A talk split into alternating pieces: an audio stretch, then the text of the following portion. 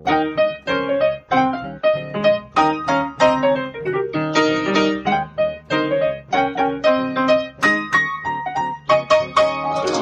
und herzlich willkommen zu Was denkst du denn? Mein Name ist Nora Hespers. Mein Name ist Rita Bolzberger. Und wir haben uns überlegt, wir leben in crazy Zeiten gerade. Und ähm, ich habe Rita angeschrieben und habe gesagt, du Rita, ich habe Weltschmerz und ich habe gerade extremen Misanthropismus. ja. ähm, können wir darüber reden? Und gleichzeitig habe ich auch so ein, wie so ein schlechtes Gewissen dabei, oh. ehrlicherweise, ja. Weil du das hast, oder was? Ja, ach, ne, ich, ich lese ja sehr viel in diesem Internet, ne, wie mhm. du weißt, und ähm, lese da auch sehr viele Debatten mit. Und es ist schon so gewesen, ähm, also seit Januar sind wir ja irgendwie so unter Dauerfeuer von rechten oder rechtsextremen Anfeindungen auf verschiedenste Arten und Weisen so. Und ähm, das ging schon, das ging irgendwie schon los mit diesem Oma-Gate, dann kam die Landtagswahl in Thüringen mit der Rochade der Faschist, des faschistischen Flügels der AfD. Greta schüttelt auch schon den Kopf. Mhm. Das, da dachte man schon, das ist unmöglich und ein Tabubruch. Und dann kam an Altweiber die Morde in Hanau dazu. Und ehrlich gesagt, ich habe mich da bis jetzt noch nicht allzu viel drüber geäußert, außer über den Anachronistinnen-Podcast. Aber das war so, ich wusste, ich werde feiern gehen, aber es fühlte sich überhaupt nicht mehr so an, als wäre das richtig und gut und in irgendeiner Form gerechtfertigt. Mhm. Und habe mich äh, in so einem innerlichen Zwiespalt befunden, was das anging. Und habe es dann irgendwann auch, ähm, also nicht an dem Donnerstag, aber ich habe dann irgendwann auch gesagt, nee, Leute, Karneval so, das funktioniert für mich nicht. Die mhm. Welt ist aus den Fugen. Ähm, ich spüre das und das funktioniert für mich nicht. Gleichzeitig ähm, bin ich natürlich nicht direkt betroffen. Mhm. Ne? Also es gibt natürlich Menschen, die viel, viel stärker davon betroffen sind und die viel mehr Aufmerksamkeit brauchen. Das fühlt sich halt so an, wenn man jetzt sagt, naja, ich habe Weltschmerz und mir geht's nicht gut damit. Mhm. Mm, als würde man auf hohem Niveau klagen. So ein Stellvertreter-Syndrom. Ja, so. genau. Ja, ja, genau. Und deswegen, und das ist für mich so der Zwiespalt. Ich, ähm, ich finde das, ich finde wirklich gerade, und äh, wenn wir jetzt auch noch an die türkisch-griechische Grenze gucken, ich weiß, das klingt alles sehr politisch, aber ich habe gerade wirklich das Gefühl, Menschen sind eine Ansammlung von Arschlöchern. Wir machen explicit dran an diese Folge. Aber das ist das Gefühl, was ich gerade habe, ist, boah, sind wir scheiße. Ja. dann, also okay, dann war das ja schon der richtige Schrägstrich Weltschmerz, Schrägstrich Misanthropismus. Ne? Ja. Weil ähm, ist ja offensichtlich nicht eine klassische Überempfindlichkeit gegen die Übel der Welt ist. Das Jedenfalls weiß ich nicht, nicht nur. Oder? ich, ich, kann das, ich kann das gar nicht richtig einordnen. Also es ist wirklich so, dass ich, ähm, ich kenne, also ich bin nicht persönlich betroffen, ne? Mhm. also ich bin nicht geflüchtet. Ich, ich habe diesen Großvater, aber das hat ja mit mir erstmal persönlich nichts mehr zu tun. Ich mhm. lebe ja sicher und alles ist gut und äh, ich habe einen Namen, der nicht abgelehnt wird. Ich habe ein Aussehen, das nicht irgendwie stigmatisiert ist. Außer, dass man jetzt Frau ist, aber das kann man ja, ja, ja, ja das ist ja jetzt irgendwie so das geringste Problem in der ganzen Nummer. Mhm. Ähm, fürs Erste. Mhm. Aber trotzdem, also ich kenne viele Menschen, die davon betroffen sind ja. und es tut mir einfach in der Seele weh, dass diese Menschen gerade so viel Leid erfahren ja. und dass ich auch nicht richtig was dagegen tun. Ich kann es denen ja nicht abnehmen. Also selbst wenn ich jetzt irgendwie mit wehenden Fahnen gegen Nazis in, irgendwie auf Twitter mich in die, in die Schlacht werfe, das klingt auch schon wieder so martialisch, ne? Mhm. Ähm, aber selbst dann würde ich denen ihren Schmerz ja nicht wegnehmen können, mhm. sondern der ist ja einfach da und die Angst ist da, die sie haben und auch berechtigt. Und ich finde das einfach ungerecht. Sie macht gerade lustige Sachen mit den, äh, lustig eigentlich nicht, aber ja, unterstützende würde, Sachen mit ja, den Händen. Ich, ich würde auf den Boden stampfen eigentlich und dann fühlt sich das wieder an wie so ein kleines trotziges Kind, das ja. nicht verstehen will, dass auf der Welt eben auch nicht immer alles harmonisch läuft oder dass vor allen Dingen Menschen Leid widerfährt, das sie nicht verdient haben. Ja, das so. ist ja die alte Frage der Theodizee. Da müsste man eigentlich eine Theologin oder einen Theologen nochmal einladen. Wie kann das sein, dass all dieses übel ist? Aber ähm, davon abgesehen finde ich ja auch bemerkenswert, dass du schon beim Schildern des Weltschmerzes äh, gleichzeitig in die Defensive gehst und sagst, naja, es betrifft mich aber ja eigentlich nicht, vielleicht maße ich mir da irgendwie was an. Ne? Oder auch, ich kann ja eigentlich gar nichts dran tun, den anderen geht es schlechter. Also der Weltschmerz hat irgendwie keinen guten Ruf. Nein. Habe ich den Eindruck. Ähm, sondern das ist was, was zwar in viele Sprachen übertragen wird im Deutschen, mhm. weil das so ein Phänomen ist, dass wir hier offensichtlich uns ausgedacht haben. Ach echt? Kann, ist das ein Wort, das ja. in anderen Sprachen ja. als deutsches Wort benutzt ja, wird, genau. wie Kindergarten? Ja, und Rucksack. Echt? Schmerz. Das mhm. wusste ich nicht. Ja, das ist so. Dabei kommt das von Jean Paul aus dem äh, ja, 19. Jahrhundert. Bei den Romantikern gibt es so Vorläufer davon. Mhm. Also dieses Empfinden ist ein urdeutsches tatsächlich, historischerweise. Ich möchte da nicht. Jetzt musst du dich auch noch deutsch fühlen ja, dazu. Tut mir leid, aber so ist es. Und Na, toll. Ähm, da kann man jetzt der Definition viele folgen lassen. Aber was das Phänomen vor allen Dingen auszeichnet, ist halt so eine Art depressive Verstimmung. Es wird halt in die Nähe des Pessimismus auch gerückt und sowas wie, wie du auch geschildert hast, so ein Stellvertreter-Ding, nämlich eine sozusagen fehlerhafte Übertragung. Über das Fehlerhaft können wir noch sprechen. Ich bin mir nämlich nicht sicher, ob es so ist. Mhm. Ähm, des eigenen Erlebens auf ein sehr großes Konzept. Also mhm. wenn du gerade alles ganz schlimm findest, dann zu sagen, die ganze Welt ist schlimm. Mhm. Kann man ja sagen, ja, jetzt mal Vorsicht. Ne? Das ist vielleicht etwas im großen Stil gedacht. vielleicht ist es gar nicht insgesamt so furchtbar, nur weil du es jetzt gerade als furchtbar überlebst, äh, erlebst und überlebst. Überlebst, ja. Ich spreche hier. Tag, Herr Freud. Ja. So, genau. Und ähm, das macht eben diese Weltschmerzempfindungen äh, aus. Mhm. Und deswegen haben die, glaube ich, so einen schlechten Ruf, weil genau wie du schon geschildert hast, man dann leicht sagen kann, ja, jetzt nimm dich nicht so wichtig. Mhm. Das ist nur dein subjektives Empfinden und es ist doch auch ganz viel Schönes in der Welt und was weißt du überhaupt, wie andere sich fühlen, mhm. all diese Dinge. Also man kann diesem Gefühl leicht den Wind aus den Segeln nehmen, aber ich würde es eigentlich ganz gerne erstmal ernst nehmen und fragen, was schmerzt da mhm. und was heißt Welt. Mhm. Weil wir ja auch über Welt in ganz unterschiedlichen Zusammenhängen sprechen. Mir fallen mindestens drei ein. Welten. Welche? Na, die erste ist so das, was wir mit m, mm, Natur und Physis und so meinen. Mhm. Ne, Kosmos vielleicht klassischerweise, also alles auch, was die Gestirne so mit einfasst. Dann meinen wir unsere konkrete Welt als Gestirn, so als unsere Umwelt. Mhm, also die Erde. Mhm. So eine Art Summe von Gegenständen, die halt hier vorkommen. Mhm. Das ist ein recht kurzer Begriff, den kann man leicht äh, kritisieren. Und dann gibt es aber ja auch noch das eigene Erlebte, die eigene erlebte Welt. Mhm. Eine innere Welt auch und so. Und da ergibt es Sinn, nach den Verbindungen dieser Weltbegriffe zu fragen. Und das haben auch kluge Menschen längst getan. Mhm. Das ist sehr schön. Kann ich, ich folgen? Nicht. Nee, genau, da muss ich nicht mit. ähm, und äh, man kann sagen, also spätestens mit der analytischen Philosophie hm, ist klar, dass es bei Welt eben nicht um eine Summe von Gegenständen geht oder so ein Container, in dem alles drin ist, was mhm. hier halt auf der Erdkruste und darunter so passiert, sondern dass es auch um das geht, was ich an Beziehungen, an Kausalitäten, an Sachverhalten, Tatsachen und so weiter mit rein tue in Welt. Und ähm, ja, Wittgenstein hat gesagt, die Welt ist alles, was der Fall ist. Und der Fall sind auch meine Gedanken und mhm. meine Gefühle. Und das mhm. ist der Punkt jetzt zum Weltschmerz. Warum sollen die nicht ernst zu nehmen sein? Gefühle sind im Prinzip Bewertungen. Ne? Also mhm. ich empfinde was als gut oder schlecht.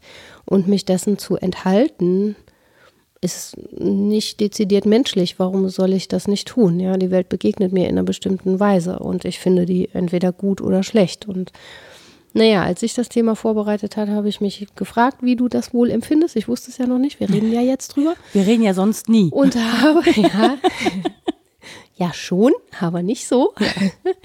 Und habe mich gefragt, wenn ich das habe, ob ich das habe, ob es ähm, der Terminus gut trifft. Und ich glaube, bei mir ist es häufig Weltanschauungsschmerz. Welt, Anschauungs beim, Welt auf, auf, auf, beim Auf die Welt schauen Schmerz. Ja, genau. Also Weltwahrnehmungsschmerz und dann auch häufig im Plural Schmerzen. Also gar nicht so ein ungestaltes Gefühl von irgendwie alles Kacke, sondern mir tun bestimmte Dinge daran weh. Ähm, ja, und dann weiß ich aber auch um die Bedeutung von Schmerz. Auch das ist schon sehr alt. Das ist ein griechischer, griechischer Begriff, der aus der Philosophie stammt. Patheimatos, Lernen am Leiden. Also Pathos und alles, was uns so unterläuft und begegnet und so weiter. Das ist schon eine Form von Schmerz, weil das alles meine Souveränität stört. Das ist ärgerlich und schlimm, aber ähm, eben auch etwas, was mich als Mensch ausmacht. Und dem nachzuspüren, halte ich eigentlich für ganz wertvoll. Das, ja, ich habe halt gemerkt, ich habe so einen Impuls gehabt von, ich muss das reparieren. Also das tut weh, ich muss das reparieren. Ich muss da sofort gegensteuern. Ja. Und ich war mir aber in dem Fall nicht sicher, ob das richtig ist, zum Beispiel. Also natürlich ist es äh, für alle besser, wenn es mir gut geht und wenn ich nicht leide und wenn ich nicht verstimmt bin, in welch, also ich weiß nicht, ob das eine depressive Verstimmung ist. Es fühlt sich halt so ein bisschen an wie eine Verzweiflung und es ist ja auch, das Ding ist ja, jetzt ist es gerade sehr sichtbar und für alle sichtbar und auch sehr nah dran, aber es ist ja nicht so, dass es an allen anderen Tagen, wo ich das nicht wahrnehme und wo es mich nicht schmerzt, nicht da wäre, des Menschen. Gesundheit. Ich musste niesen. Ich konnte mich gerade noch wegdrehen. Ein Ui, lustiges. Gesicht gemacht dabei. Ich wollte es unterdrücken, das war das. Kann ich mal das Handtuch haben? Nicht nötig, schluck's runter. So, auf jeden Fall. Ähm, an den anderen Tagen ertrage ich das ja ganz gut. Ja. Ne? Und es ist ja trotzdem da. Also es ist ja nicht so, äh, dass an allen anderen Tagen, wo du es nicht empfindest, die Welt völlig in Ordnung wäre, sondern d- dass Menschen so zueinander sind, das ist ja permanent so leider. Und äh, in verschiedenen Bezügen. Also im Kleinen wie im Großen, ne? ob das jetzt im familiären ist oder ob das jetzt äh, in Bezug zu unserer Umwelt ist, die wir zerstören oder was auch immer. Es ist so, Du bist schon noch mittendrin. ja, ich habe, ich sag ja, ich habe auch nicht, ich habe jetzt mal nicht sofort gegengesteuert, Ja. aber es ist halt, da drauf zu gucken, Ich bin ganz bei dir, was das nicht sofort totmachen angeht. Denn wenn man ehrlich ist, entsteht Reflexion ja erst da, wo ich eine Diskrepanzerfahrung mache ähm, und wo ich das zuschütte, diesen Spalt, der da durch mich durchgeht. Oder das ist ja so eine Empfindung von einem Riss oder einem Bruch. Das ist alles nicht schön und nicht eins. Und wo das schnell zugeschüttet wird, entweder von der Seite aus, ach, mein, meine Rationalität schüttet das zu oder mein Empfinden ist nicht gerechtfertigt. Da ist letztlich wenig Raum für Reflexion und das heißt auch, dass ich meine Zukunftsentwürfe verbaue, würde ich sagen. Denn erstmal brauche ich ja die Erfahrung, es ist nicht alles so, wie ich mir das vorstelle oder es läuft nicht alles glatt. Eine Irritation im harmlosen Sinne, aber schon auch ein Schmerz im nicht so harmlosen Sinne, um mir mal einen Gedanken darüber zu machen, was da weh tut und warum es möglicherweise falsch ist und was ich daran aber auch ändern könnte. Ich komme vielleicht bei dem Gedanken raus, dass ich gar nicht viel ändern kann und dass mein Anspruch auch vielleicht nicht gerechtfertigt ist. Ähm, sehr häufig habe ich gelesen, so in der eher psychologischen Literatur, dass der Weltschmerz was ist, was Menschen mit hohem Anspruch halt empfinden, ne? weil sie dann logischerweise umso mehr spüren, wo es nicht stimmt. Aber ja, warum nicht? Ne? was ja, ist jetzt ist auch daran so ein? Totschlagargument. Ja, ne? Du genau. hast so hohe Ansprüche an die Welt. Nee, weiß ich nicht, ob das ein allzu hoher Anspruch ist, zu sagen, äh, ich möchte nicht, dass Menschen, die vor Hunger, Krieg oder auch wirtschaftlichen Missständen flüchten, mit Tränengas beschossen werden, Ja. weil sie sonst in irgendwelchen Lagern vor sich hin vegetieren müssen. Und das nächste Totschlagargument ist nämlich, das ist ein Luxusproblem. Wenn du damit beschäftigt bist, irgendwie dein Leben rumzubringen, da wirst du keinen Weltschmerz empfinden. Das mag sein. Aber im Sinne von Humanität gedacht oder humaner Ökologie auch, ist es auch wichtig, dass jemand den Schmerz fühlt, den andere gar nicht fühlen können, weil sie zu sehr in den Bezügen drin stecken, die vielleicht schmerzhaft sind, aber ähm, als solche gar nicht empfunden werden können, einfach weil die Not, den Alltag rumkriegen zu müssen, zu hoch ist oder auch, weil die Strukturen das nicht zulassen. Wir können ja, ja fast kaum das denken, was wir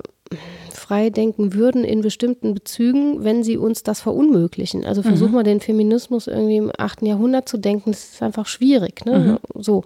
Und gleichzeitig ist es in anderen Teilen der Welt eben schwer, Freiheitsgedanken in einer bestimmten Weise zu denken oder eine Unfreiheit so zu empfinden, wie wir sie hier empfinden würden.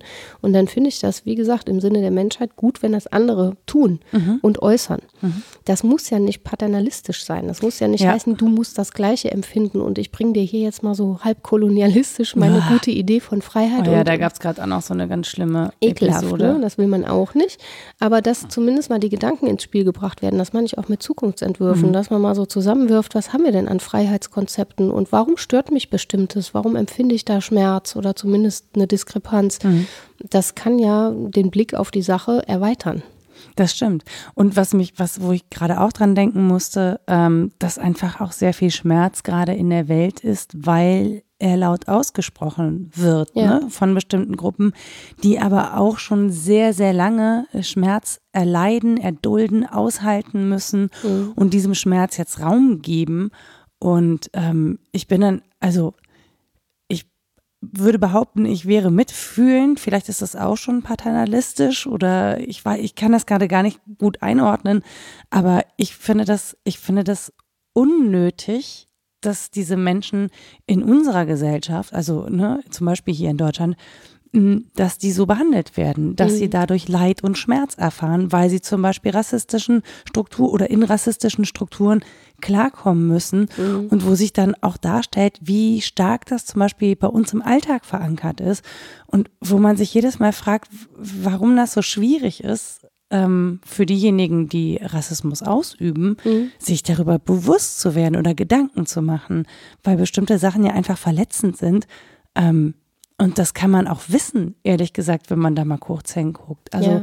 wie viele ähm, Menschen mit Einwanderungsgeschichte zum Beispiel aus Schulen berichten, wo ihnen Lehrende sagen, naja, sie würden es eh nicht weiter schaffen mhm. oder sie können ihnen keine gute Deutschnote geben, weil sie ja nicht von hier sind und das wäre unfair den Kindern gegenüber, die ja von hier und sowas, also sowas passiert ja ständig. Ja. Und das sind Sachen, wo ich mich schon grundsätzlich frage, äh, wie kommt man auf so eine Idee? Ja, und dann ist Weltschmerz ja auch so groß, dass man diese eher kleinen Schmerzen, die man empfindet, subsumiert und nicht so ernst nimmt. Und das ist eigentlich schade drum, weil es eine Summe von lauter kleinen Schmerzen auch sein kann. Also natürlich kann ich sagen, ach, das ist doch kein Rassismus, dass es hier nicht das richtige Make-up für jede für jeden Hauttyp gibt, dann gehe halt ohne Make-up. Wenn mhm. ich aber eine Frau bin, die sich gerne schminkt und für meinen Hauttyp gibt es das nicht, und zwar nie irgendwo. Ja, ich bin einfach nicht sichtbar. Dann ist das doch Kacke. Oder ja, nie eine absolut. Strumpfhose in der Farbe oder kein Haarpflegeprodukt für, für meine Haarstruktur. Das kann mich stören. Natürlich kann ich sagen, ey, guck mal, aber jammern auf hohem Niveau, Entschuldigung, wenn Sie nicht das richtige Haarwachs haben, ja. Mhm. Dann muss halt in den Afro-Shop gehen. So. Den gibt es ja auch. Aber ähm, die, die Alltagsdiskriminierung dabei und das Kleine und das Niederschwellige dabei, das ist ja das, was es dann so lächerlich macht, wenn man sagt, angesichts dessen empfinde ich Schmerz. Dann sage ich, ja bitte, also du bist aber überempfindlich. Mhm. Aber es ist dann eben auch die Summe der vielen kleinen Dinge, glaube ich, und das systematisch Strukturelle daran. Ja. Dass es eben kein Zufall ist, sondern dass das Methode hat und zwar vielleicht gar nicht gewollt von einem bösen James Bond Bösewicht, der mhm. die Welt so eingerichtet hat, mm, sondern dass es dem Diskurs entspricht. Und angesichts dessen kann ich, glaube ich, gar nicht so direkten Schmerz an einer Stelle empfinden, sondern da ist es dann tatsächlich ungestalt. Mhm. Ich kann das nicht festmachen, wer ist das schuld, wo kommt das her. Ähm, dann diese Verzweiflung, ich kann das gar nicht ändern. Ja, du kannst Plötzlich. halt immer nur auf die Strukturen verweisen und dann ist aber, also die handelnden Personen in den Strukturen muss man halt auch erreichen, ja, genau. damit Veränderung stattfindet.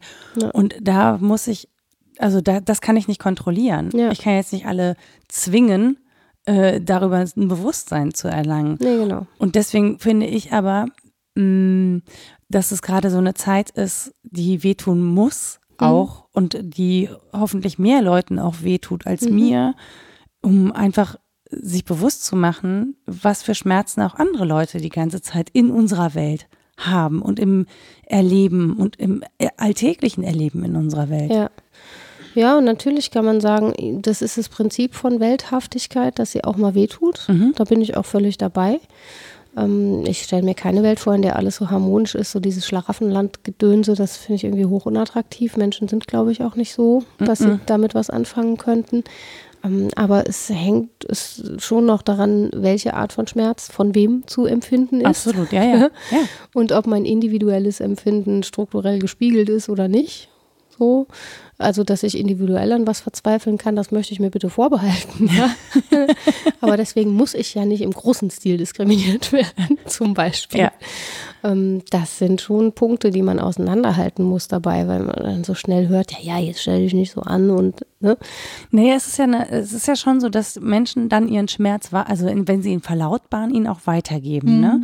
Und dass das natürlich andere Leute gerade treffen soll, weil die dann auch mal nachdenken sollen, weil die auf eine von eine Grenze ähm, ja, oder an eine Grenze stoßen sollen. Mit der Schnauze ins Pipi willst du die ja, ja, ja, ein bisschen ist es ja gerade ja, so, ne, dass man die Leute mit, mit dem Gesicht tatsächlich reinhält, um zu sagen, hier, das stinkt, das ist scheiße, das ja. müssen wir jetzt ändern. Und das ist total unangenehm. Und ich weiß auch nicht, ob das jeder als Schmerz oder jeder als Schmerz bezeichnen würde. Mm, aber das ist gerade, glaube ich, eine, äh, eine unbequeme Zeit. Das Ding ist halt nur, es ist so viel davon da, also von diesen Sachen, ähm, das so, also deswegen entsteht halt diese Verzweiflung, weil, weil auch so viel gerade an die mhm. Oberfläche kommt auf einmal und du eigentlich gar nicht weißt, auf welche Wunde und du jetzt das eine stinkt. Ja, und du weißt gar nicht, auf welche Wunde du jetzt das Tuch halten sollst, weil mhm. an einer anderen splattert das schon wieder raus und denkst dir so, Leute, ja. Jetzt ist das natürlich auch so, dass wir sehr viel davon erfahren. Ne? Ja. Das war dann eben im 17. Jahrhundert nicht so der Fall. Dann war man eher in der kleinen Welt und hat von den großen, schlimmen Ereignissen nichts erfahren und folglich auch weniger Stellvertreterschmerzen gehabt. Mhm. Das tat einem einfach nicht so weh. Da sind wir schon in einer besonderen Zeit, dass wir einerseits um, durch diese ständige Verfügbarkeit von Informationen auch abstumpfen, weil wir auswählen müssen und schon wissen, ich kann da gar nicht alles. Äh, berücksichtigen aber oder an allem was will tun. ich nicht. Ja, Anspruch. Ne? und gleichzeitig, ne, während uns das abstumpfen kann, aber ja dieses, ähm, dieses Hintergrundwissen da ist. Ich könnte mhm. das wissen, ich müsste das abrufen. Das erzeugt ja auch eine Form von schlechtem Gewissen. Das mhm. ist bei mir so, ne, mit dieser digitalen Abstinenz. Das ist ganz nett und ist für mich einfach, es rettet mir den Arsch, weil ich anders nicht zum Nachdenken komme, sondern zu aufgeregt von einem zum anderen springe und gar nicht mehr dazu komme, einen Gedanken zu Ende zu zu formulieren. Aber das ist natürlich auch was, was mir ständig ein schlechtes Gewissen macht, weil ich das theoretisch alles erfahren könnte und es dann nicht tue, sondern aktiv von mir fernhalte. Das ist auch nicht in Ordnung. Ja, ich habe. Wobei du es ja dennoch mitbekommst. Ja, ne? ich kriege das schon mit und ich versuche das sozusagen zu abstrahieren und auf Themen zu überführen, mit denen ich Aussagen treffen kann. Mhm was ich in bestimmten Fällen, ich könnte nicht sprechen wie eine Journalistin, ich kann das nicht. Mhm. Ne? Diese konkreten Fälle, in denen dann eine Formulierung sitzen muss, mhm. das ist das meine nicht, ich kann das nicht. Ich kann halt das Größere und das Kontextuelle und mhm. das historisch Gewachsene daran denken. Aber dafür ist es trotzdem eine schlechte Entschuldigung, sich mit vielem nicht auseinanderzusetzen. Das ist schon so. Trotzdem würde ich sagen, ja, jede an ihrer Stelle. Ne? Mhm. Das meinte ich eingangs vielleicht mit dem Weltanschauungsschmerz. Genau wie Weltschmerz hat dieser Begriff Weltanschauung auch so einen ganz komischen, fiesen Beigeschmack. Mhm nach meinem Empfinden. Also wenn man sagt, das ist nur weltanschaulich oder so, oder das ist halt deine Weltanschauung, das klingt immer so nach äh, persönliche, persönliches Süppchen gekocht mhm. und äh, bleib doch mal mit deiner Meinung schön hinter deinem Herd. Was krakelst du dir in die Welt raus? Als Frau. ja, zum Beispiel. Der, ja. Äh, nee, ich sag das jetzt nicht. Aber auch hier hat der Begriff eigentlich einen anderen und schönen und wichtigen Ursprung. Ich habe das nochmal nachgeschlagen. Der ist um 1800 so aufgetaucht, rund um Friedrich Schleiermacher, den habe ich auch schon mal zitiert. Mhm. Die reden über Religion an die Gebildeten unter ihren Verächtern. ist, der, ist der schöne Titel. Musst du kurz drüber nachdenken, Nett, das ne? ist schon eine kleine Spitze. Ja, war ich sehr lustig. Und ähm, da kommt er vor als Anschauung des Universums und dann in den Vorlesungen über Pädagogik wird er ausbuchstabiert. Und ich zitiere das mal kurz, weil mhm. er, das ist so verquast, das kann ich nicht, das muss ich ablesen. Mm, da wird die Weltanschauung so erklärt. Es ist die Weltanschauung eines jeden, worin die Totalität aller Eindrücke zu einem vollständigen Ganzen des Bewusstseins bis auf den höchsten Punkt gesteigert, mit eingeschlossen die Totalität der menschlichen Zustände, ohne welche doch die Weltanschauung nicht sein würde, gedacht wird. So, das heißt übersetzt, Danke. Weltanschauung ist das Resultat von strengem und differenziertem Nachdenken, mhm. das sehr lang gedauert hat. Mhm. Und nicht nur Nachdenken, sondern ich würde sogar ergänzen auch Empfinden, mhm. das kultiviert wird auf eine bestimmte Weise, das moralisch ähm, geschult wird an bestimmten Fällen und so weiter. Und das heißt, ähm, das setzt höchste Selbsttätigkeit voraus. Mhm. Mein, mein Geist muss da schauen wollen, muss verstehen wollen, muss auch zu Eindrücken kommen und zu Meinungen. Mhm. Gleichzeitig wissen, dass die Meinung eben erstmal nur eine Meinung ist. Eine aber, Vormeinung? Ja, zu einer Totalität im Sinne von jetzt, an dem Punkt, wo ich stehe, äußere ich folgende weltanschauliche These, mhm. weil ich streng nachgedacht habe. Mhm. So. Okay. Und mich jahrelang mit was befasst habe. Und mich habe und, beeindrucken lassen, emotional. Ja, genau. Und auch Schmerzen erfahren habe und mhm. verarbeitet habe und so weiter. Und ich finde, diese Selbsttätigkeit des menschlichen Geistes, das ist was, was ich häufig vermisse. An mir selbst auch. Aber ich diagnostiziere das jetzt mal frech auch an anderen. Mhm. Es wird so viel reproduziert und nachgelabert, was man mal so gehört hat und was sich irgendwie stimmig anfühlt. Mhm. Aber dass ich mich äußern würde aufgrund von wirklich strengem Nachdenken, dem ich viel Zeit gewidmet habe. Das mache ich ja nicht mal selber und ich lebe schon so privilegiert, mhm. dass ich mir die Zeit nehmen könnte. Ja, ich bin da, da auch eher impulsiv im Äußern von Gedanken. Ja, nicht impulsiv muss es ja nicht sein. Es darf ja impulsiv sein, aber es muss eben gewachsen sein. Mhm. Ähm, Im Kontext von anderen Überlegungen und von strengem Nachdenken, wie gesagt, von Argumentieren auch und um, sich beugen der Macht des Arguments höre ich darin auch. Also mhm. wenn jemand ein anderes, besseres Argument hat, müsste ich sagen, aha, aha mh. so, wahrscheinlich recht. Ne? Unangenehm. Aber das ist wieder unangenehm. Das, ja. Schmerzen. Ja, genau. Fies. Der Schmerz des eigenen Versagens ist das Schlimmste.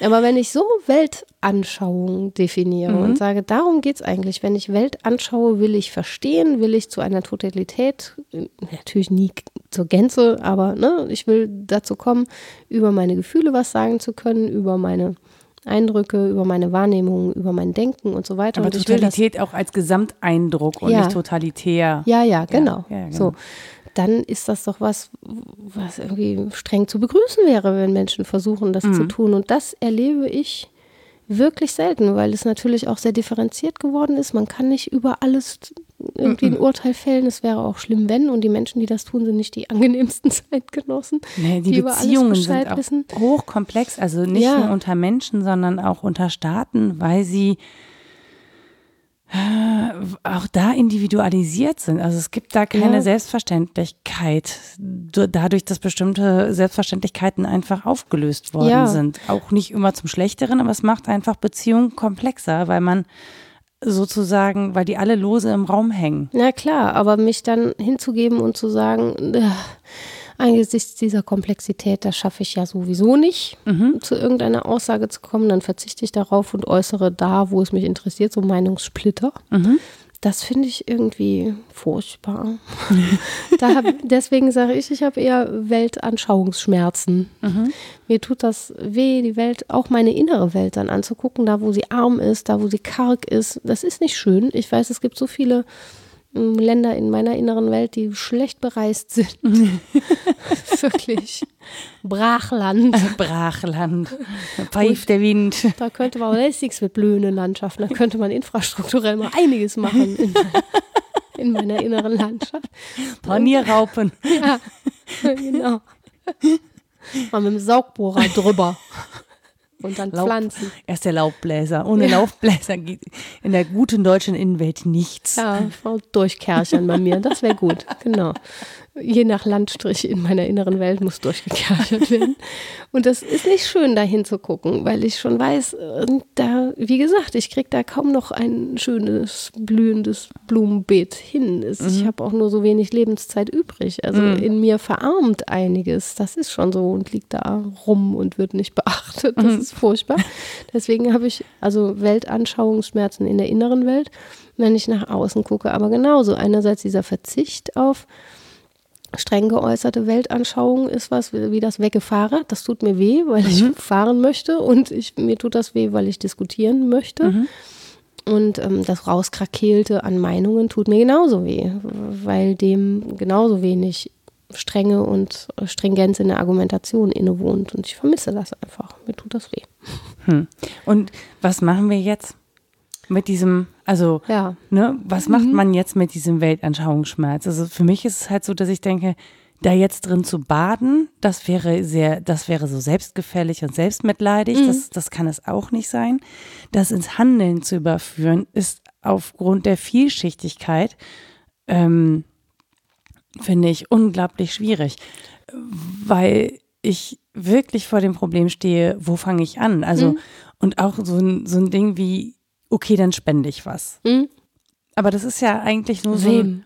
Wie viel? Und warum nicht den ja, anderen? Ja, und selbst wenn du irgendwie für alle Zwecke spenden würdest, die dir vor die Füße fallen, ja, ja selbst dann ist das ja auch nur eine Beruhigung des Gewissens, weil du das ja im Prinzip outsourcest. Also du machst ja nicht selber was und du veränderst ja auch nicht selber was an der Welt, sondern du sagst, du kaufst dich frei. Du sagst halt, hier hast du ein bisschen Geld, pflanzt du ein paar Bäumchen, hier hast du ein bisschen Geld, dann wirst du mal ein paar Medikamente ab, hier hast du ein bisschen Geld, da räumst du mal am Strand auf oder so. Hm. Das kann ja, also das kann ja nicht der Weisheit letzter Schluss sein. Zumal, wenn man der Meinung ist, dass Geld gar nicht die Welt regieren sollte, dann kommt man so in ja, innere Paradoxien genau. dummerweise genau. auch. Und dann denke ja. ich immer, müsste ich nicht eigentlich viel konsequenter für das einstehen, woran ich glaube. Also hm. müsste ich nicht zum Beispiel sagen, okay, mein Privatvergnügen, zum Beispiel Podcast produzieren, stelle ich ein und dafür mache ich was Sinnvolles in der Welt mit den Menschen. Mhm. Ich kann mich ja nicht ständig darüber beklagen. Also ja. müsste ich daraus jetzt solche Konsequenzen ziehen. Ist eine mögliche Konsequenz, würde ich sagen. Also dieses Du musst dein Leben ändern, schreit einen ja aus allen Ecken an. Das ist schon so. Und ähm, das kommt aus äh, Rilkes Torso des Apoll, glaube ich, ein Gedicht sitzt jemand und sieht diesen Torso und der schreit ihn sozusagen an, du musst dein Leben ändern. Also egal, was man anschaut, es muss jetzt kein Gegenstand der sogenannten Hochkultur sein oder mhm. so, aber es muss ja auch gar nicht ein Missstand sein, sondern die Dinge reden mit uns, die Beziehungen mhm. natürlich auch. Welt redet mit uns. Und da, wo wir resonant sind, werden wir das ständig hören, dass wir was ändern müssen. Und trotzdem glaube ich, dass viel Kraft darin liegt, zu akzeptieren, dass wir Fragment sind, dass mhm. wir nicht in Totalität antworten können. Gleichwohl richten wir uns aus auf Totalität in einer mhm. bestimmten Weise.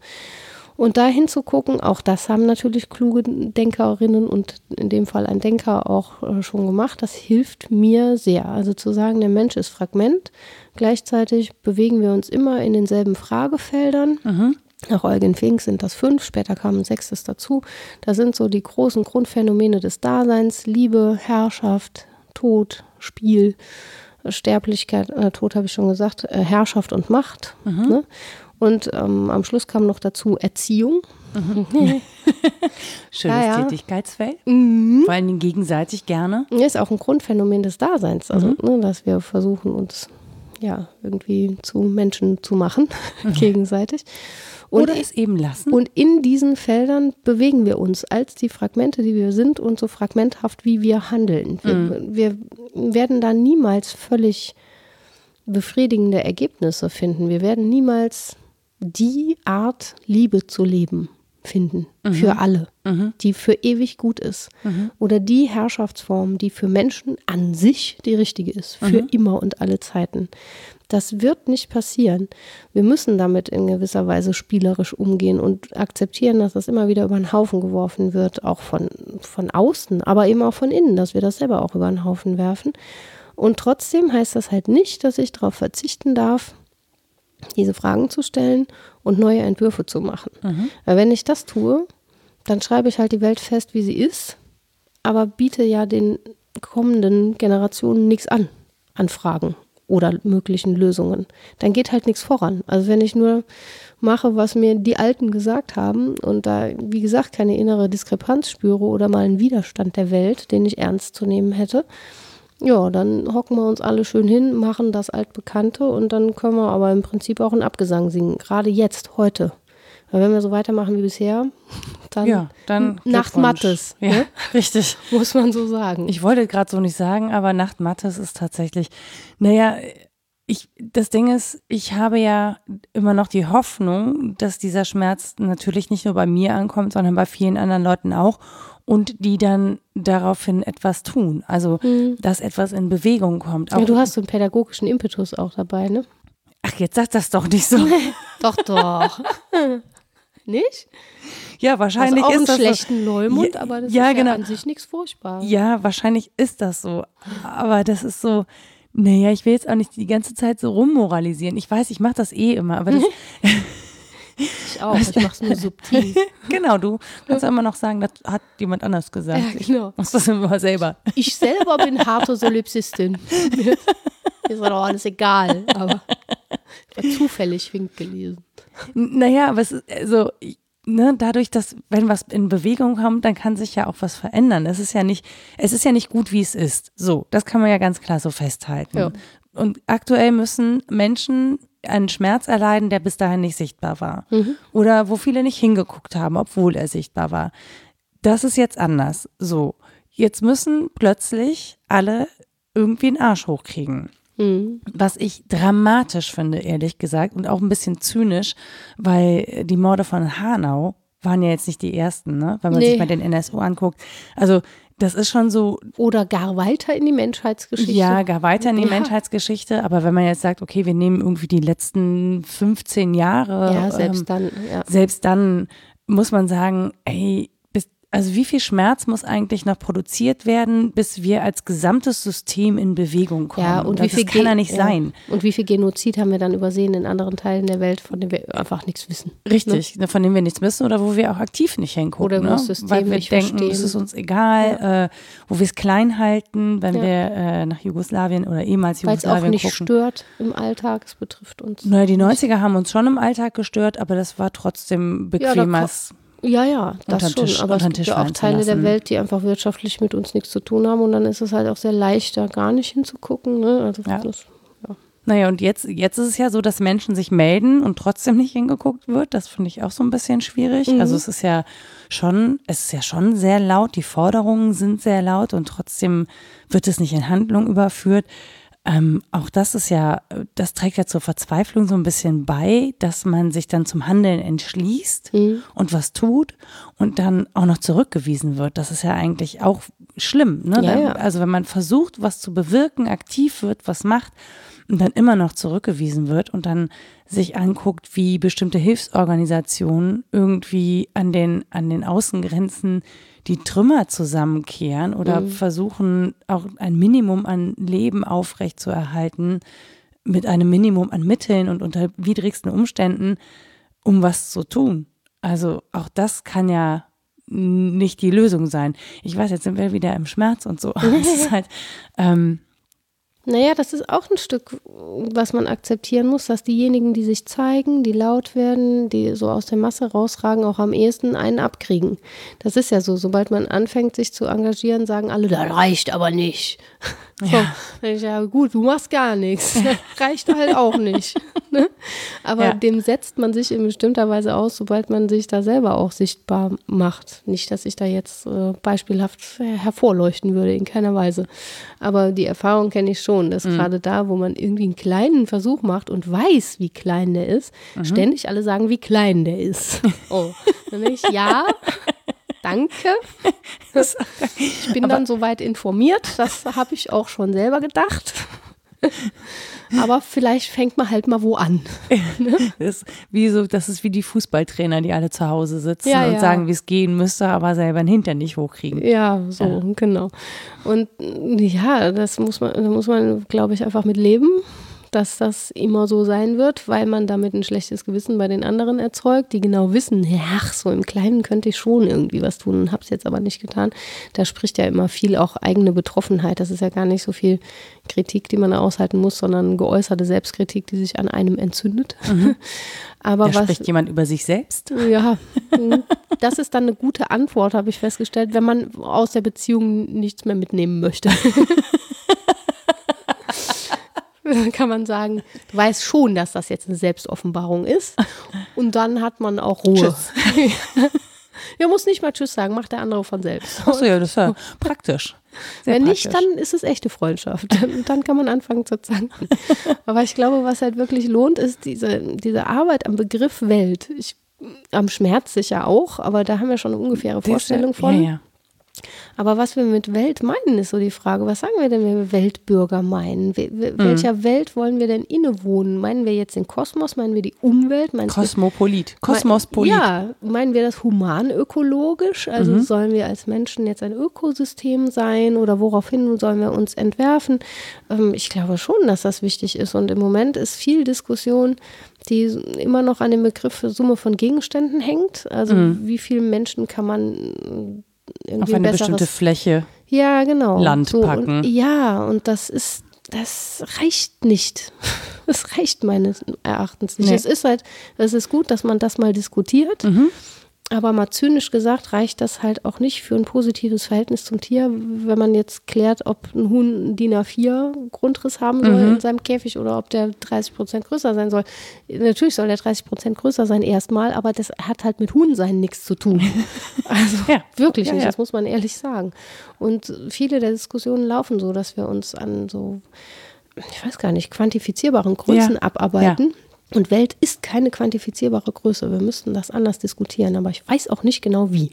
Ja, das ist tatsächlich was, was ich glaube, was wir schon mal so angerissen hatten, als wir über die, äh, als wir über Europa als Wirtschaftsraum gesprochen mhm. haben und eben nicht als als Menschenraum und Kultur, ja. Kulturraum, Menschenraum, Raum von Gemeinschaft, mhm. von keine Ahnung, das ist ja auch, wird ja auch gerade sehr zynisch diskutiert. Ne? Also ja.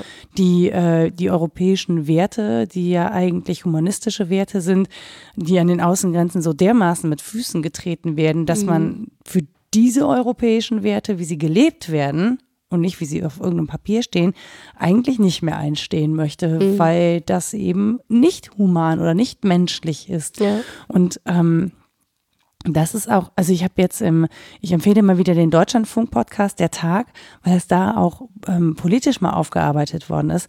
Natürlich ist es wichtig und notwendig, Dinge zu regeln, also auch politisch ja, zu regeln, ja, auch in Verträgen zu regeln und so weiter. Aber das über eine anonyme Masse zu tun, die man dann Flüchtlinge nennt oder mhm. wie auch immer, ähm, ohne sich die Menschen anzugucken und, und die Namen und die Schicksale und ähm, gerade auf dem, auf dem Mittelmeer ähm, und in der Ägäis Leute hin und her geschleppt werden mit kaputten Booten und dann die sowieso ja. schon nicht in der Sicherheit. Also äh, nein. Dabei reicht ein Minimum an Fantasie, um sich vorzustellen, das wäre man selbst oder ein ja? enger Bekannter. Das kann doch so schwer nicht sein. Das ist was, worüber ich immer Schmerz empfinde, dass das mhm. historische Bewusstsein und die Fantasie so wenig ausgeprägt sind, dass es doch zumindest mal gelingen muss, den Gedanken zu haben, wie zufällig mein Dasein mich hierhin gerüttelt hat. Vielleicht gilt das nicht für Menschen, die PolitikerInnen sind in bestimmten Ach, Positionen. Doch. Vielleicht glauben die, die können sich immer retten. Das, nee. ist, das ist total spekulativ. Also das ist auch, das ist natürlich Ich glaube, zynisch, das ne? können alle Menschen und das ist auch nicht so ein Luxusproblem, das man mal hat, weil man so viel Zeit hat nachzudenken. Ich glaube, das kann jeder und jede spüren, dass es hoch zufällig ist. Das kann ich gerade auch, wenn ich in einer leidvollen Situation bin, spüren. Wie aber hoch zufällig die, die Scheiße ist, die ich jetzt erlebe und dass ich es anders haben könnte, spüre ich ja dann. Ja, aber das, dann kommt ja auch immer zum Tragen, dass Leute sagen, naja, Politik ist dazu da, nicht emotionale Entscheidungen zu treffen, sondern verstandesgemäß und das stimmt muss ja man ausblenden. Also da muss man. Nö, so das stimmt halt nicht. ne? Das ist meine Meinung auch. Ja. Ich kenne nur das Argument, dass ja, jemand ja. dann sagt, naja gut, wir kämen nie zu Lösungen, wenn wir auf jedes Individuum Rücksicht nehmen würden. Stimmt und wir auch. müssen halt irgendwo einen Cut machen. Und da gehen halt welche bei über die Wupper. Ja, ich glaube halt, dass man zu anderen pragmatischen Lösungen kommt, wenn man das Emotionale ins Nachdenken mit reinholt, weil das eben auch innere Welt ist und Ja. uns reicher macht. Und dann kann ich immer noch eine pragmatische Entscheidung treffen, unter der ich sehr leide, weil ich weiß, dass ich damit anderen wieder schlecht tun werde oder Mhm. nicht gut genug zumindest. Aber zumindest ist es nicht so verlogen. Ja, ich, ich bin immer nicht sicher, ob das verlogen ist ob, oder ob es wirklich Menschen gibt, die das können, die dann einfach, die es auch nicht interessiert oder die da auch vielleicht gar keine, gar keinen Kanal für haben, bei denen das einfach nicht ankommt, die das nicht erreicht, die das, keine Ahnung, ich kann es mir nicht vorstellen, weil ich so jemand nicht bin, aber die das einfach auch ausschalten können.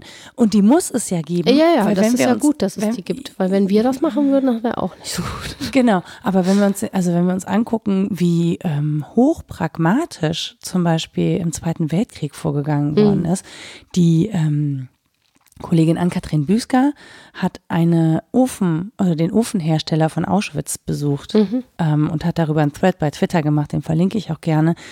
Und die sagt halt auch, ne, was da war, war ökonomischer Ehrgeiz, der das angetrieben hat. So und ähm, es gibt die Menschen, die das, die ähm, den Menschen als solchen nicht mehr mit in ihre Gedanken aufnehmen. Und ich würde sogar einkalkulieren sagen, weil es berechnend ist und weil es kalt ist und unemotional Ja, und halt- rein. Ja. Also was da stattfindet, ist halt, also das ist etwas, das will mir überhaupt, das ist mir überhaupt nicht, ich kann mir das gar nicht zu eigen machen, so eine, so eine Denkweise. Ja, ich finde halt, wenn es eine Sicht auf Welt ist, die insofern korrigier- und ergänzbar ist, als dass sie sich mit anderen Weltsichten unterhält und wahrnimmt, dass es andere gibt und sich korrigieren lässt, dann habe ich damit weniger ein Problem. Ich habe zum Beispiel auch überhaupt kein Problem mit Menschen, die streng ökonomisch denken und nur ökonomisch denken, solange sie nicht ökonomistisch denken und denken, dass alle Lebensbereiche nach dieser Logik funktionieren. Das ist kein Problem. Mit denen kann ich mich unterhalten und meine andere Weltsicht einbringen. Aber das ist doch sehr selten, oder? Die gibt es, glaube ich, schon. Das sind die klassischen Fachidioten. Und ich glaube, das kann man als Politikerin auch sein, eine Fachidiotin. Also wirklich nur das politische Geschäft zu sehen, auch nicht nur Tagesgeschäft und Wegregeln, sondern wirklich nur das rein politische, so wie wir das leben. Da muss ich aber offen sein dafür, dass andere Lebensbereiche so nicht zu regeln sind. Dass das individuelle Empfinden von jemandem im Schlauchboot auf dem Mittelmeer ein anderes ist. Das muss ich zumindest wissen und mich damit in Dialog bringen können. Und ich glaube, dass es dann letztlich mein Handeln auch verändern wird. Ich kann Ja. von der Grundanlage her natürlich immer noch so bleiben. Ne? Und es ist sicher auch sinnvoll, die Scheuklappen an bestimmten Stellen aufzusetzen. Das tue ich auch, damit man überhaupt irgendwie vorankommt, wie gesagt. Aber ich muss wissen, dass da viel, viel andere Welt ist und streng genommen, dass jeder Mensch eine Repräsentanz von Welt ist. Dass jedes Individuum eine eigene innere Welt hat, die nicht vergleichbar ist mit irgendeinem anderen. Und was ist das für ein Drama, dass wir das verlieren, wenn wir nicht ja, ich, aufeinander da, da hören? muss ich auch gerade dran denken, was das für ein Verlust ist. Was ja, genau. wir ja, bereit sind, wirklich ähm, zu opfern für. Ja. Und dann muss man sich echt mal fragen, wofür. So, und wenn ich jetzt sage, Welt ist eben nicht nur Summe von Gegenständen und auch nicht nur Summe von Individuen, sondern au- auch all das, was da an Beziehungen, Relationen, ähm, Tatsachen, Sachverhalten und so weiter zwischen den Menschen vorkommt, dann komme ich doch automatisch bei einem Konstrukt raus, das, das auch unterschiedliche Disziplinen verbindet. Also es ist dann klar, dass äh, metaphysische Fragen vorkommen müssen, dass kosmologische Fragen vorkommen müssen, die Naturwissenschaft und äh, Kosmologie und all das umfassen und dass halt auch anthropologische und ethische Fragen hinzukommen müssen. Wenn Welt all das ist, dann kommen diese Bereiche vor und dann ist das einfach, ja, doch verlogen, kurzsichtig und blöd, diesen inneren Zusammenhang zu leugnen. Also eine Auflösung dieser inneren Zusammenhänge, da empfinde ich dann Weltschmerz, muss ich sagen. Und, und ist das vielleicht oder hat das damit zu tun, ich überlege nur einfach, das ist wirklich gerade nur laut gedacht, ähm, wie alles andere sonst ja nicht. Alles andere folgt einem systematischen Selbstverständlich, selbstverständlich.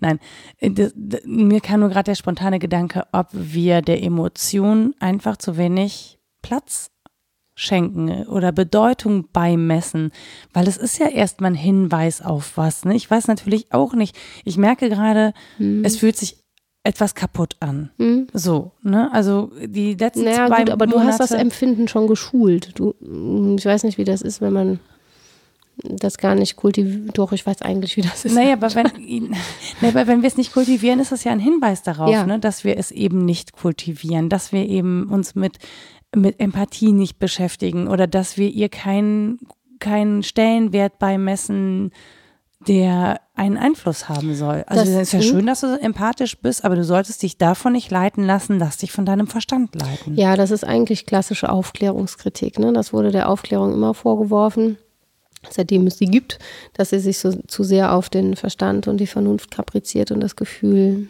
äh, hintanstehen lässt. Das mhm. ist ja Rousseaus und Schillers Kritik und so weiter und so fort und hat eine lange Tradition. Jetzt würde ich aber gleichzeitig sagen, es ist auch schwer auszuhalten, wie ich es leider häufig erlebe, dass Menschen sich dann auf ihr Gefühl und ihre Intuition zurückziehen und sagen, das ist eben auch ganz wichtig, wo ich ja noch dabei bin. Mhm. Sagen, ich habe das Gefühl, in dem Text steht das und das. Ich, nee, das darfst du haben, dieses Gefühl, das sei dir unbenommen. Oder ich habe das Gefühl, die Welt ist so und so. Ja, habe ich auch. Ich habe dann vielleicht ein anderes oder auch das gleiche. Aber wir müssen versuchen, das, wenn nicht objektiv, dann intersubjektiv zu erhärten. Dafür ist Wissenschaft einfach mhm. gut. Ja. Also nicht, weil wir streng faktengläubig sind. Das ist mir völlig klar, dass das einfach auch Konstrukt ist und Kultur aber dass ich eben nicht beim Gefühl stehen bleibe und dem jetzt sozusagen den, das Zepter in die Hand gebe und sage, da regiere jetzt mal über die Vernunft, sondern dass ich es irgendwie hinkriege, dass meine menschlichen Vermögen und eben auch Fantasie, historisches Bewusstsein und all diese Vermögen, die ich habe oder alle Kräfte, würde Humboldt sagen, ähm, ins Verhältnis zur Welt treten, weil das mhm. ist der komplexeste Gegenstand, den wir haben, Welt. Und mit dem sollten wir uns befassen. Der ist interessant und toll. Und ja. Da, natürlich kann man dran verzweifeln, aber man verzweifelt doch eher am wie war das Zitat, der Widerstand der stumpfen Welt. da verzweifelt man eher dran als an all ihren Differenziertheiten, finde ich. Definitiv. Also es ist ja auch, ich wüsste, also ich wüsste, wie ich sozusagen aktuell gegen diesen Weltschmerz vorgehen könnte. Mhm. Ja? Oder ich, ich, ich mag es gar nicht mehr Weltschmerz nennen, seit ich weiß, wo das herkommt. Für mich möchte ich das nicht mehr haben. Bäh. So, jetzt ist es bäh. So, aber mein Verzweifeln an der Unzulänglichkeit des Kosmos. Genau, meine, mein Misanthropismus. Okay. Und das ist jetzt auch einfach ein Ismus Mensch ist ja mal. zum Glück auch nur ein Teil von Welt, wenn Richtig. ich das in Klammern genau. sagen darf. Tiere sind okay. Ja. Nein. Auch nicht alle. Ja, aber okay, ja. Spinnen bringe ich sogar mittlerweile raus. Also auch mit denen habe ich mich sogar versöhnt. Das muss man erstmal hinkriegen. Das yeah. war eine lange Reise. sie sind ja Für aber auch wirklich Spinnen sehr. Auch. Ja, äh, sie sind hier aber auch wirklich sehr klein. Ähm, nee, ich, keine Ahnung. Ähm, ich wüsste, wie ich, das, wie ich das kurieren könnte und wo ich hingucken könnte, um zu sagen, naja, aber so schlimm ist es doch nicht. Mhm. Ich will es aber gerade nicht. Ja, ist auch gut. Also so. ich will es ja. gerade nicht, weil ich es auch ich weiß nicht, ich, das, das, das, klingt jetzt furchtbar pathetisch, aber so ist das Deutsche manchmal auch. Ähm, ich finde tatsächlich, es muss gerade mal ein bisschen, muss das Herz mal ein bisschen bluten über das, was passiert, weil es eine Form ist, da, darüber zu trauern oder ja, auch zu weinen. Ja, das ist genau das Richtige. Pathetisch, Pathos. Das, das hat Platz in unserem Leben, das, was uns widerfährt. Es ist so kitschig. Das, nee, Leiden ist eigentlich nicht kitschig. Ich hatte letztens einen Dialog, der folgendermaßen lief. Man begegnet sich auf der Straße. Ich sage, boah, was ein Scheißwetter, oder? Und sie sagt, mein Mann ist Sonntag gestorben. So, genau so war der Dialog. Weißt du, wie scheiße das war? Oh Gott. Ja. Pathos. Das wäre das herrlich. Unerwartet gestorben. Ja. So, und ich habe sofort völliges Versagen, ne? weiß mhm. gar nicht, was, und äußere das. Mhm.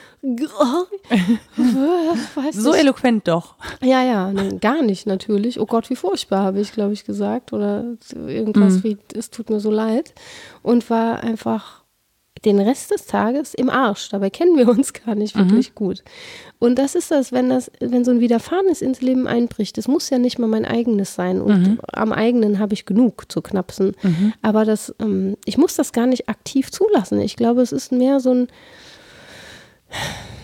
Minimalanspruch von Welt noch betroffen werden zu können. Von mhm. mir selbst, vom, von Welt, vom anderen. Also sowas wie Pathos wirklich an mich ranzulassen. Das muss ich gar nicht aktiv kultivieren. Da reicht es schon, wenn ich so ein Grundwissen darum habe, mir kann mal was begegnen, womit ich nicht umgehen kann. Und es wird mir auch begegnen. Und ich regel es dann nicht allzu schnell weg. Mhm. Kann man in der Situation auch. Man kann dann Standardsprüche sagen, auswendig gelernt haben. Was sagt man eigentlich zur Kondolenz? Eine Karte schreiben, in den Briefkasten werfen. Das ist auch das, was man dann tut. Mhm. Aber dieses Widerfahren ist, das ist Pathos, finde ich. Dass mhm. man wirklich spürt, da ist Leid, das ist nicht einzuholen in Worten. Mhm und auch nicht in Handlungen. Das kann ich nicht überformen. Und selbst da, wo es ganz klein und individuell ist, ist jetzt ein Leben, das das betroffen hat und da hatte jemand sicher ein gutes Leben Ne? Da darf es mich trotzdem betreffen. Und ich weiß gar nicht, warum das dann negativ zu bewerten ist und warum man da sagt, ja, aber pathetisch an der Stelle. Ne? Mhm. Genauso dasselbe bei Weltanschauung und Weltschmerz. Warum diese negative Bewertung dieser Begriffe? Ja, da, ich habe eine Vermutung, warum man das so negativ bewertet. Weil wenn man es ernst nimmt, dann äh, nervt es. Stört. Ja. Und fängt es Wie an. Immer. Ja, und fängt es an zu gären und will irgendwas verändern und so. Und dann sagen wir lieber, oh, das ist aber hier gut, Mensch und dumm. Und dann ist man fertig damit. Das ist doch schade drum.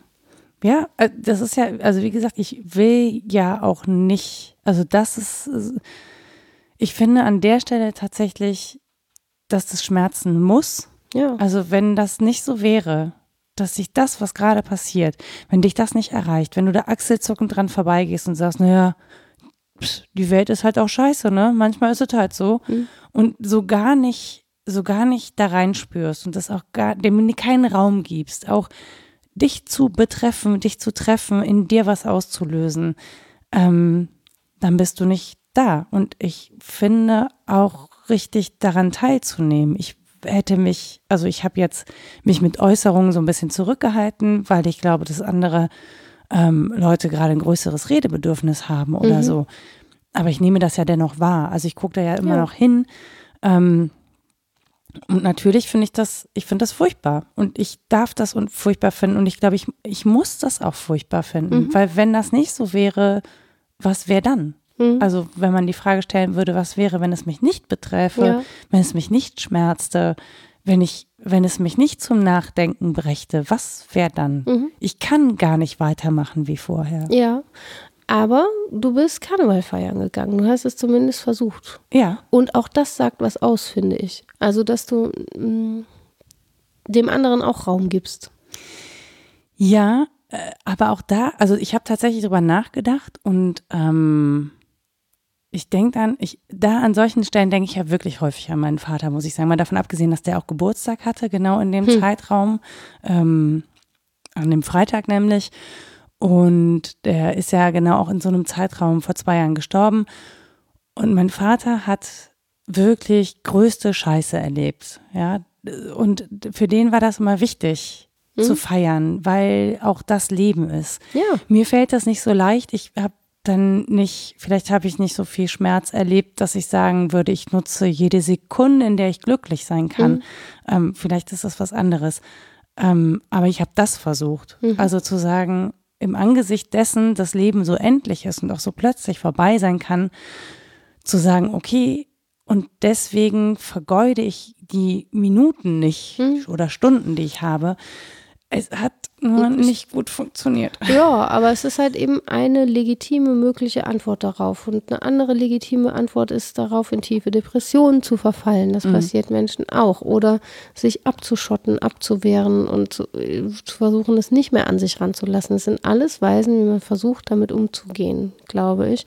Und manche mögen Erfolg damit haben, auch auf lange Sicht viel zu verdrängen und es nicht mehr so arg an sich ranzulassen, wobei ich fragen würde, warum das notwendig ist. Mhm. Und ja. ne, das ist ja häufig gar nicht so, dass es so eine totale Wurstigkeit ist, sondern da ist vielleicht ganz viel mögliche Resonanz, die nicht ausgehalten wird. Das kann mhm. auch sein. Also darüber würde ich nicht urteilen wollen.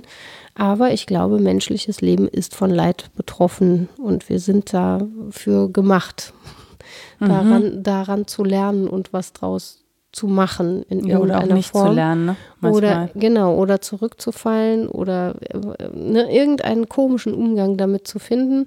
Und wie wir den bewerten, ist dann wieder auch nur eine Bewertung. Ne? Also mir fällt das auch schwer, wenn jemand so dran vorbeigeht und sagt, oh, ist mir alle egal, ähm, dann zu sagen, wie kann, nicht zu sagen, wie kann dir das egal sein? Mhm. Also fällt mir schwer, aber ist auch möglich. Also das auch mal lassen. Und das heißt auch, man kann es sich ja selber vielleicht mal lassen, ein paar Tage lang.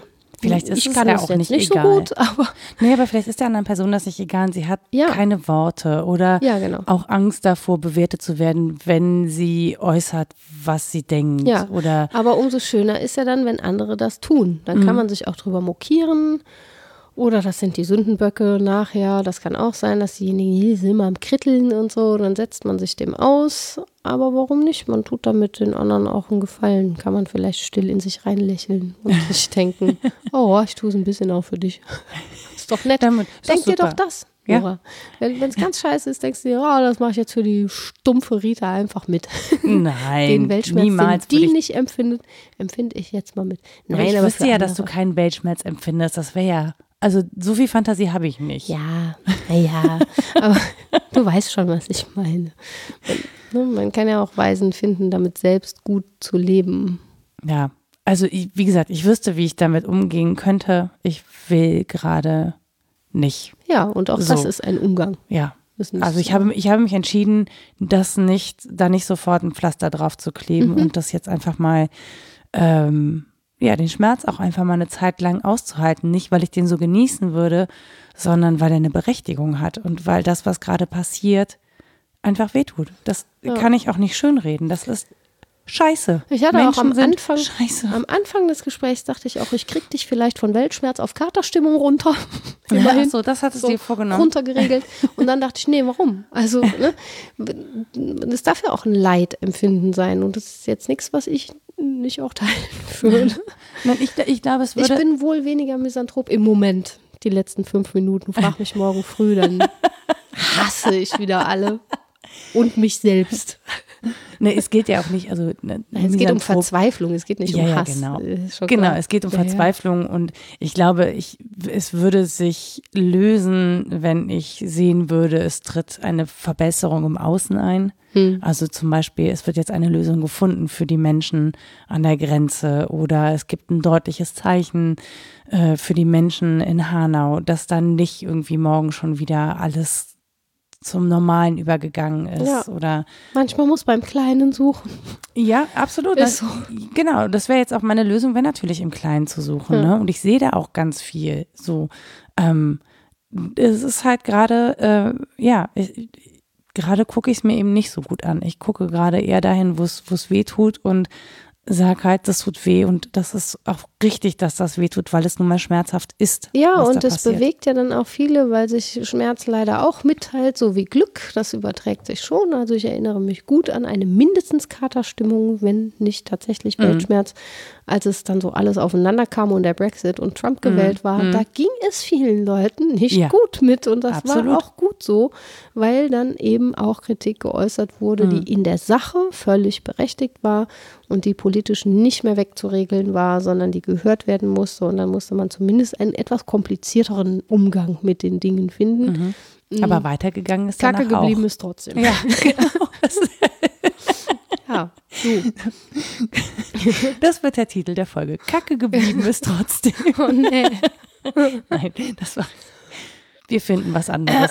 Ja, ich habe ja auch immer Angst, dass wir eigentlich immer ums selbe Thema rumkreisen und dass ich jetzt schon mehrere Folgen lang immer das Gleiche erzähle. Und Nee, das hatte ich gut. nicht das Gefühl. Okay, gut. Ehrlich gesagt, aber ähm, du hast Literatur genannt. Ja, die ist anders als sonst. Zum Siehst Glück, du? weil Nietzsche nicht drin vorkommt. Und ich habe sie sogar schon. Ja, ich, war- ich war diesmal im Vorlauf tätig. Mm, Weil wir über Welt gesprochen haben und über Eugen Fink, äh, kommt natürlich Eugen Fink vor, mit Der Mensch als Fragment, das habe ich zitiert, und Grundphänomene des menschlichen Daseins, glaube ich auch. Und dazu hat gearbeitet unser Ex-Gast Matthias Burchardt, Ja. ähm, dessen Dissertation war Erziehung im Weltbezug zur pädagogischen Anthropo Anthropologie Eugen Finks. Also das ist eine schöne Trias, mit der man sich beschäftigen kann. Ähm, dann über dieses Thema Öffentlichkeit und den politischen Einschlag, den das Ganze nun mal hat, ähm, findet sich ein schöner Aufsatz von Ursula Frost, Bildung und Öffentlichkeit über allgemeine und politische Bildung im Herausgeberband von Michael Obermeier, Humane Ökologie.